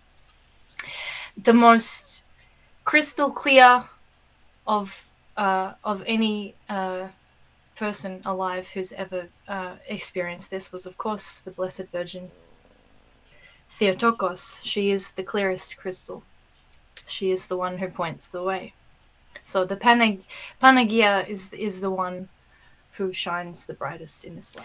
And and there is a there's lovely poetry, particularly like Hildegard Bingen has a wonderful image of her as the the crystal, and that that is a standard that's a standard description of Mary that she's the the crystal through which the light shines, and it's this the, it, this mm. image of the incarnation that the light is shining through her. Okay, so we wrote we wrote this this poem about this time last year. it was it was last it was well for us last summer for you last winter um, and you we were working on on this image and i had i had this amazing moment when i realized we were trying to describe basically a Silmaril, right?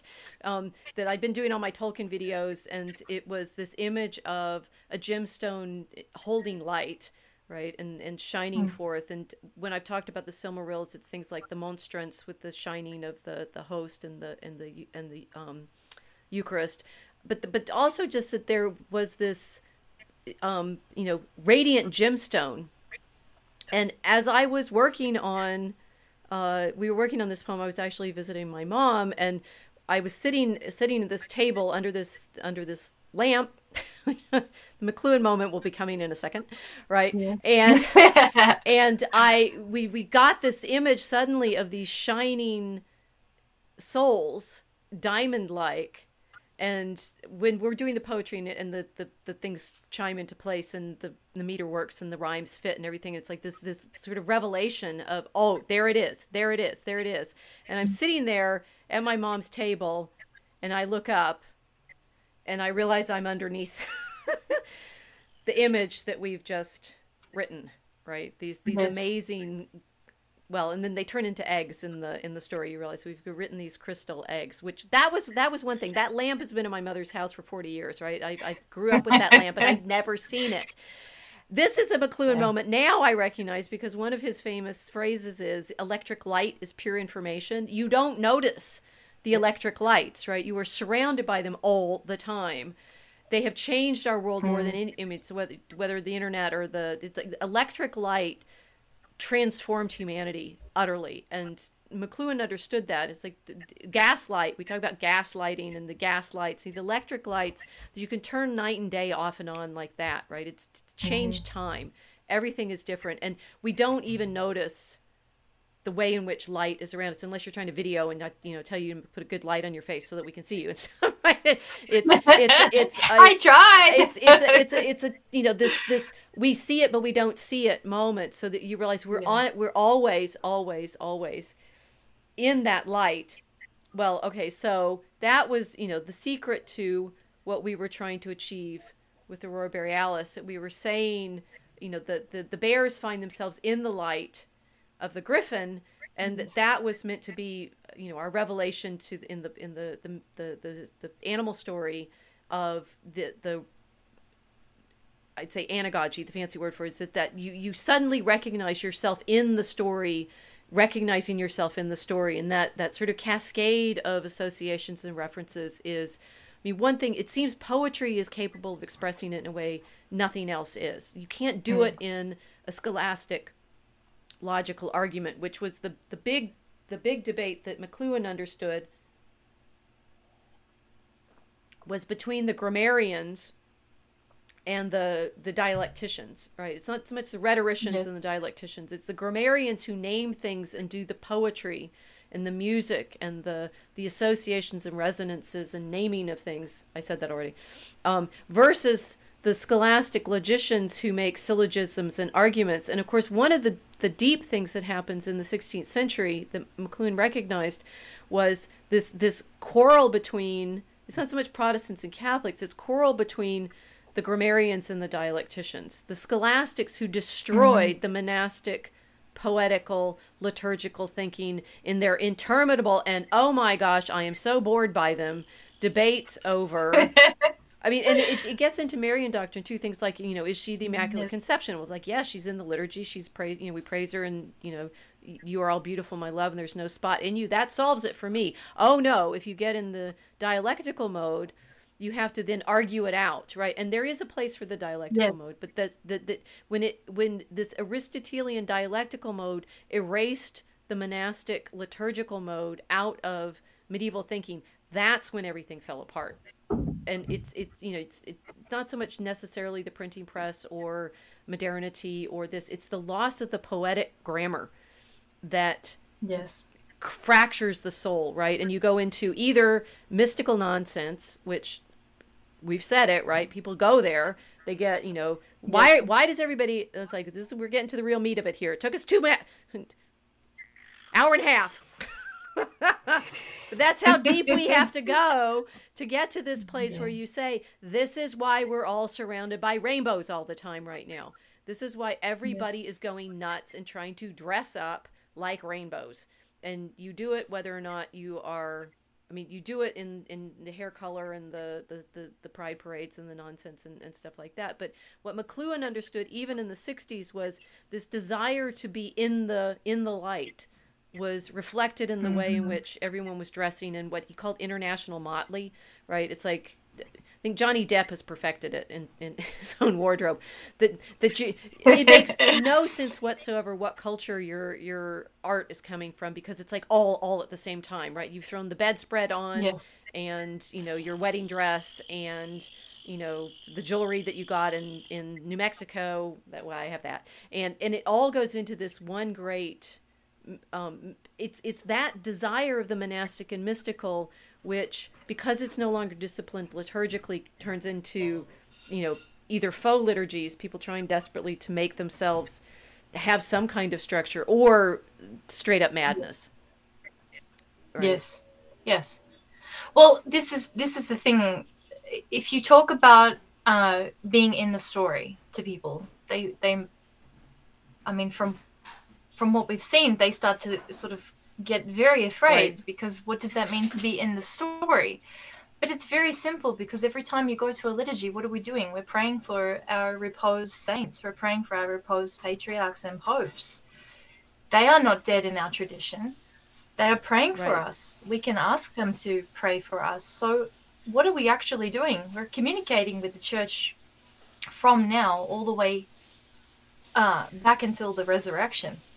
So, if we can do that, if we can actively and, and instantly send tweets to the saints, because that's what we do in in a liturgy, right? Yes. We're talking to people which the, the non Catholic world considered dead.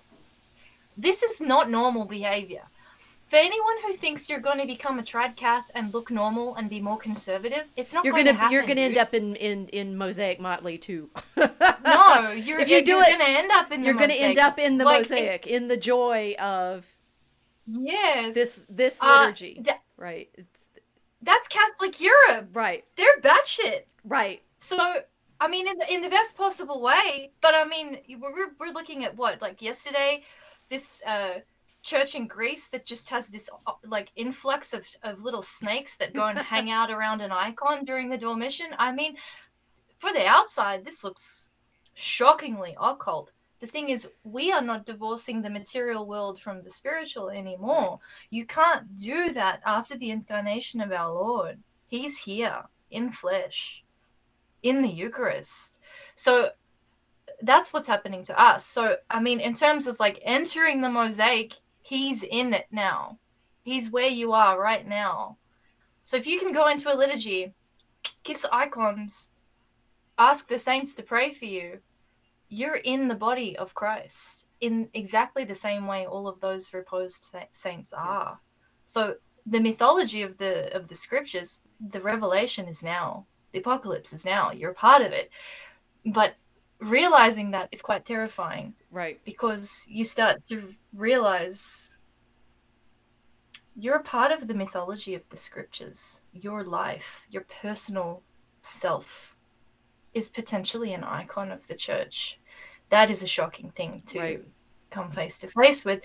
But you can do it if you come into it through the poetic, through the grammar. The scholastics and the dialectics are not going to get you there. They'll help you in other things, but they're not going to allow to uh, allow you to see what the monastics, what the medieval monastics saw, which was themselves in the mythology of, of Christ, the history. Exactly of of the human race. And you need what McLuhan I said McLuhan started with the trivium, right? You need the trivium, you need the language mm-hmm. arts, but you also need the number arts. You don't you don't get you need yeah. both the trivium and the quadrivium because the quadrivium, arithmetic, geometry, music, and astronomy, it's not science, it's liturgy. It's it's you need mm. you need the numbers to be able to build the beautiful buildings that you are you know worshiping in. Um, you need the, the the music, obviously, to sing in the liturgy. You need astronomy to know the time, and and this is this is what is is is fascinating about it. As we've been talking about, saying without this structure, without the liturgy, without the prayer life and the and the the discipline of of the praise, you end up nuts.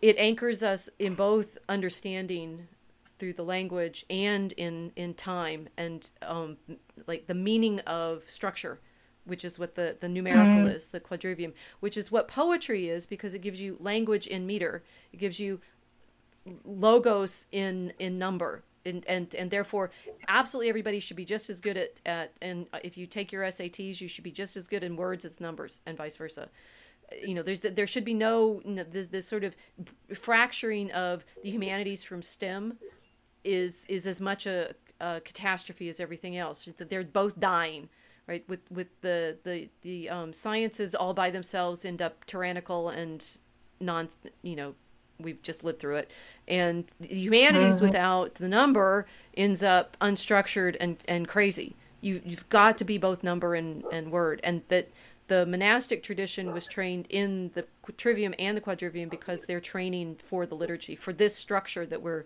we're looking at it's the altar mm. at the church where I go to mass in Chicago. There's some more layers, which is why when Kilts is talking about finding yourself in the story with the saints, right? That, that we had this little moment. I, I want to get them to this moment um, that I was showing. I, I've been asked um, to look at a book of poems because um, the author was hoping either I could help her promote them. Her name's Rachel too, which is kind of fun. Um, to either help promote them or review them, and they're by a poet that I'd never actually, you know, looked at, paid attention to, and so I, you know, kind of Googled around and looked up, and I found the first page of the translation of some of these little poems in a an earlier uh, edition, and I, you know, posted that page into our poetry chat. Um, and this this the, there was this poem there's this line. He wrote in couplets right? So he wrote in german but in these these um, rhyming couplets like the ones that we first used in uh, centrism games in our in our in our first poem. Um, and this was this was the version that I, I posted. Pure is the finest gold hard as the granite stone holy as crystal clear your spirit must become and then, Silly. and then Kilts showed up. what, what is this? Where did you find this? Because. Because I learned that in song three months ago from a friend of mine. Uh, and I've been hearing this sung in the background over and over and over again until I knew it with slightly different mm-hmm. lyrics But I freaked out because this kind of thing happens all the time. So I just said, "Hold on a second, who is Right. that?" She said it's uh, Angelus Silesius. which is a funny name because that wasn't his that wasn't the name that he was baptized with. He was baptized as Johann Scheffler, a Lutheran. Um, he was born in 16 Did he stay Lutheran? Did he stay? Did he- Indeed, he did not. Indeed, he did not. He went and studied in Leiden in Belgium, which there's some more resonances with one of the people I've been working on this past year, um, a commentator who's who was there maybe when he was. Um, read a lot of mysticism, Jacob Boehme and, and others, maybe some alchemy and Kabbalah, and came out Catholic.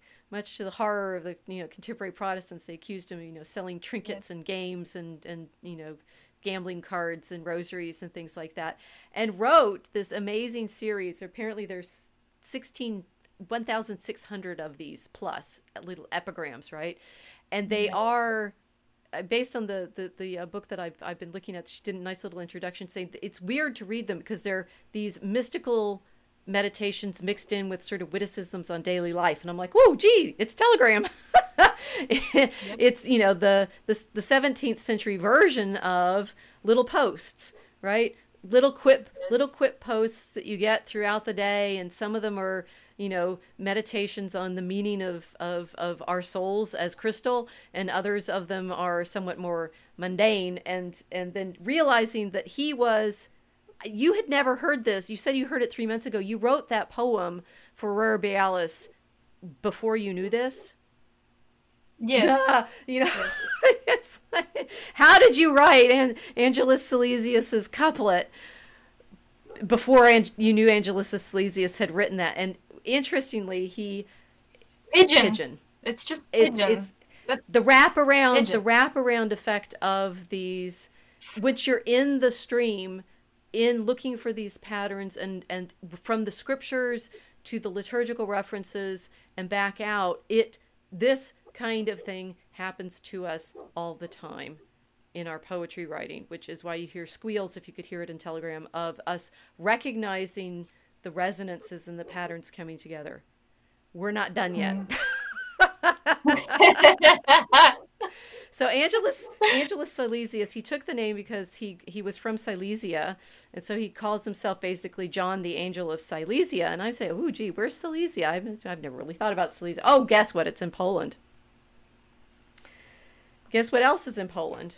Well, uh, you know, there's there's a region that maybe you you hear a lot about. I mean, it's um, famous for coal mines, iron, zinc, lead, huh? and salt. It's famous for coal, right?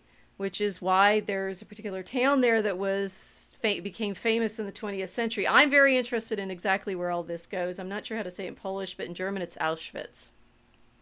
Mm. we don't even know where this is going to take us now. And then I'm like, gee, okay. St. John Cantius is the saint whose altarpiece you see here at the church where I in Chicago go to Mass, right? And we are very traditional in that we do the Latin Mass, both the Novus Ordo newer version in the Latin, but also the old one. Um, the canons are magnificent because they're so interested in the restoration of the sacred. If you watched me read Aurora Borealis, the first act to the children, it's at this church, right?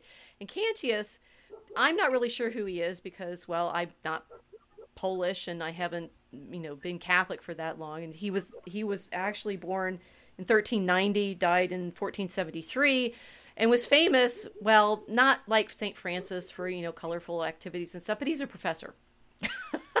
and in fact, one of the one of the canons at Cantius consulted with me a, a year or so ago in COVID time um, about some of the miracles that are associated with Cantius. When the altarpiece here is showing one of the ones that he's famous for, which was um, he's you know coming and going from his lectures, right? You see him in his academic robes, and this um, young woman had a milk jug that broke, and he pauses and takes care of her and fixes the jug, right? And it's like, well, you know.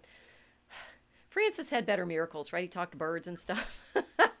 and this, is, this is all we get, right? This, you know, he heals the jug, and I'm talking to Father Dennis, who's writing the the, the life of Cantius for the the group, the can the the um, community, and he's studying all the manuscripts that we have in Cantius's own hand. And of course, I say, aha, to a historian, that's the that's the real relic right? It's like you have his autograph Mm-hmm. manuscripts. You have his own writing. Oh my gosh that's amazing. They put some in the book. It's, it's nice. But you know there's there's a the sort of tension between well he's the academic whose knowledge whose knowledge we have in his own books right? He's right there. He dies in 1473 right there on the cusp of printing.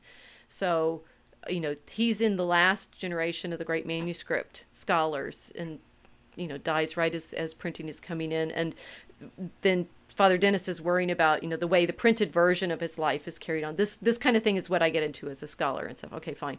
So you're looking at the painting you're saying there he is fixing the fixing the milk jug and you say what's that church behind him?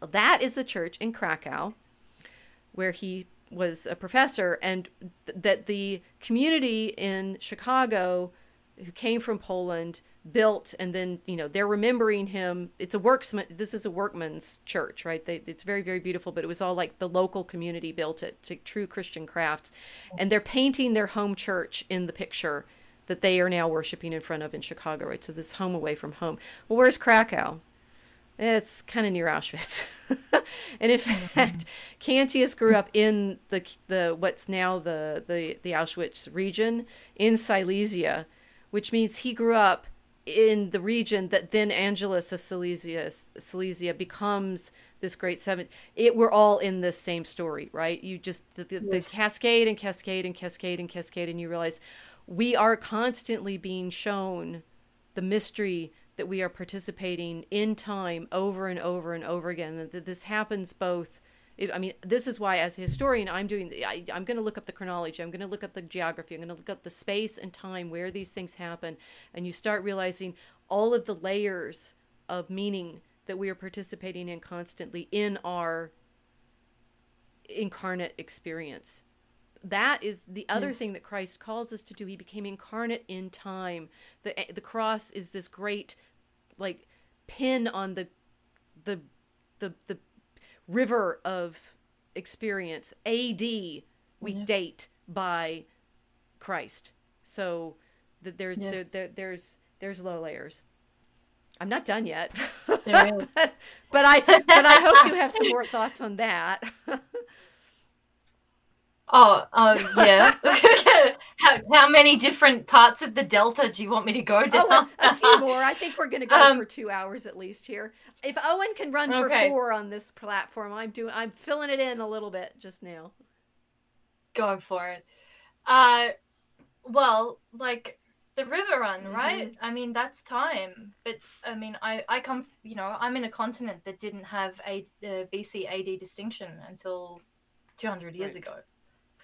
So there's an argument, you know, everyone's arguing pol- politically uh, correct uh, arguments regarding what it mean what it means to be colonized and what it means to have an, an empire colonize a new territory. But no one really has the the thought of figuring out what Australia is without Christendom, and it's the world without the BC AD distinction. We live in the dreamtime in Australia, so the least Christian that this uh, continent becomes, the more we're going back into dreamtime, which is into the flow of time without the incarnation of Christ Right. in it, which is chaotic. It's chaos. So a lot of things I've been talking about with you, Professor, is that the the natural way of thinking in Australia lends itself more to this kind of mystical pattern recognition almost, but it's completely unanchored in anything chronological. There is no logos in Australia without Christian, uh, without Christianity. It doesn't exist. We don't have the monuments here to remember history like everyone does in Europe and in Asia. There is there is no civilizational monument that can remind us of the past without having connection to it uh, in a liturgical way. The landscape here makes you completely immersed in a kind of all time, or what Joyce would call every when hmm right? It's past, present, and future bled together into one Dreamtime experience. And uh, having grown up in it and left, uh, I recognize it for what it is, but it's. Uh, it's a healthy thing for Christians to be thinking of themselves in every when. The problem is that without Christ, everyone becomes psychotic. Right. It become it becomes uh, unanchored in anything real. Whereas once Christ has entered into our world and entered into time, he's keeping time. Christ is the metronome of mm. history. Yep. Right? So you've been working with us on the iambs, on the beats, scanning, keeping time, having the meter. That's the the quadrivium, having that measurable arithmetic, counting things. Uh, without having these poetry projects, where I've been living, we've lost all, like we had lost all liturgy during COVID in mm-hmm. Australia, mm-hmm. in every sense of the word. The the, the sacred liturgy had been cancelled with the exception of you know live streaming it which is not the same because it's not the surround sound it's not multisensorial and you cannot have a, a you cannot have the liturgy without that multisensorial surround sound but we'd lost all of the secular uh, markers of time they'd been eliminated australia lost a metronome for 2 mm-hmm. years so when i started working with uh, with you I mean, you essentially have helped me keep time for two years.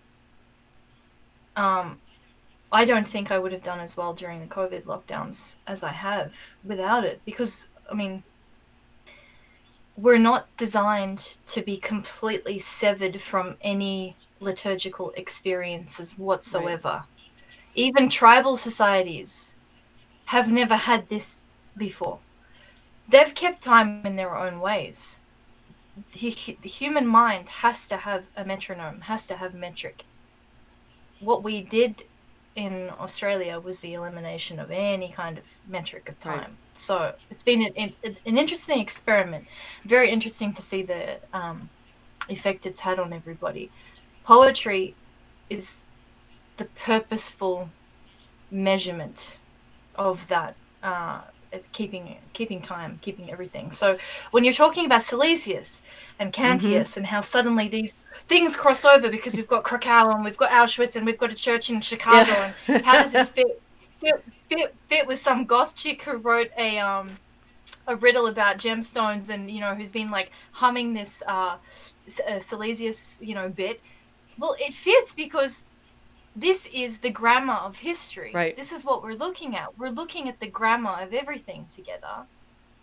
And it connects and it fits in terms of that monastic way of thinking, in terms of that me- medieval way of, of thinking. But only if it's connected in uh, in in Christ. Right.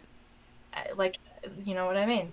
So as you've uh, as you've said, like we have to we have to be able to see uh, that BC AD, but also see Christ in time, then that that kind of experience makes sense. Right.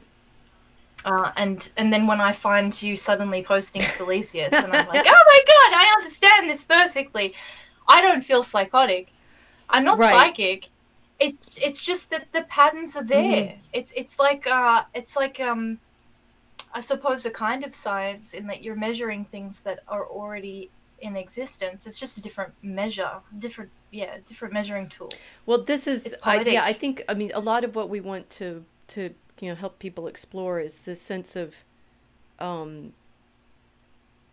when you start seeing these patterns. How do you how do you distinguish history from from not myth right because we're in the myth history it's all myth history but yes. but the the associations that the demons are are are making rather than the meaningful. Mm-hmm. and and and the truth is is joyous and happy and anchoring. And um it so it's interesting going back to our theme of you know but to hear christians talk about this sounds nonsensical when you're not used to the anchor which is yes. which is very um interesting. It's not chaos. It's not chaos. Um i think this is probably something that's important to mention. Right. It's not. It's not chaos. Mean, we we don't find this chaotic at all. In fact, it, it it's only uh, orientating. It because every single time this has happened since we've started the writing process, you've found something else which has led us to more understanding of things that have been evident to medieval uh, monastics, right? right? Yes. Well, and so uh, we had we were playing with this egg a lot, right? Which is Hildegard's vision of the cosmic. Birth, ah, yes. Right, and and there's we showed hand drawn bear this so that it's somewhat in the one of the pictures in Aurora Borealis, but that we are. I mean, mm. Hildegard looks a bit nuts in her visionary exercises, but she she like all. I mean, the great Christian mystics are grounded in liturgy and are this is what you know when you say catholic or, or orthodox or, or or you know the long christian tradition it is it resonates with itself. So it's not going off yes. all by itself. It always you know the the, the it, it's the church singing. And it does make sense and it is consistent. And we are trying to test that to find ways and i mean in our poetry we're hoping that we're finding a modern digital context for expressing these these you know not eternal truths because we're doing you know we're doing the in time truths of the incarnation these these incarnate truths yes. of Christ's engagement with us in in our humanity so that you know I I like that that you know the the the la- the, the last year's people like you know getting chickens and everybody's getting eggs and you start realizing you know like we're the, the the joy of the of the fertility in the eggs and life and new life coming from eggs is the the thing that we're you know it's like the ordered the ordered jo- beauty yes. of life. Yes. Oh i've lost that's you. okay. You've lost me or you've lost the oh no the the audio cut. Okay. That's fine. Um i've got you back okay. now. So that's that's that's an awful lot to absorb everybody right? Have you have you stayed with us there is yet more, and of course, that now you understand that the we went from James Joyce to Auschwitz. I mean, that's quite a ride. and we've all been we've been guided all the way by our our dove, right? Whom we are going to yes. be um, regularly sending out into the world, and um, we hope to share with you. I mean, some of the process, right? It's like it's it's not if you if you read it in the poem, you say, "Look, here's this one line that then has this, you know, the the um, within the darkest earth the great light glows and realize that there is a you know a tradition that we weren't even aware of of reading um, through the eggs and I mean we were aware, we were aware of the eggs and the crystal and Mary and so forth but not of Silesius and this association between where he came from and where St. John Cantius came from and you know therefore where I am participating in the you know the presence of our Lord on you know when when I when I go to mass and that I'm in our in our um, opening and closing videos for for these for this podcast you'll see the the altar with the Cantius image now and you'll see this wonderful window with the sacraments. This is the sacrament of, of confirmation with the with the um the descent of the spirit that we are hoping by way of example and you know there's there's some theory there's some example but example of the sorts of tidbits that we're finding the things that the dove can bring back in her beak um, to give to give a, a, sense of the joy of this entire um, flood that our ark is floating on um, throughout. So we hope to be here weekly, which is our plan because we're very monastic and we're going to be on, you know, we're going to be doing this on a regular schedule, which anchors us in time. The stream needs to be anchored in time, and yes. hope, hopefully, hopefully, um, the, the the pigeon can translate the professor. the professor can beg, beg, beg for translation because otherwise I sound like I talk in footnotes. no, perfectly logical. And only and literally only one person seems to understand all of the references that I'm, that I'm making, and I don't know why, and I don't know how that happens, except for except for it does seem to all come come to us through the the liturgy and yes, River Run. River so, Run. River Run. Here, let's let's listen to the thunder. We'll tell you more about Joyce. We're we're currently all reading Joyce, so that that will come into it. Mm. Um, but we're also currently t- writing another another poem with, with pigeons and, and and and so forth, and it will be telling you about that. There's always more. It the river does not stop. We're we're in we're in that. So, um, Should I sing Silesius as an outro? I, I think you should sing Silesius as an outro. All right, all right. It's probably not going to be very good, but whatever. You'll hear what I've been hearing. Pure as the finest gold, firm as the granite rock, transparent as the quartz crystal, my soul shall be. So that's like the little tune that I was hearing for ages and ages and ages. So as soon as I saw Silesius, that was And my that head. is it's the it's Running, it's running, running, running, running, running, running, running, running, running, running, running, running, running, running, run.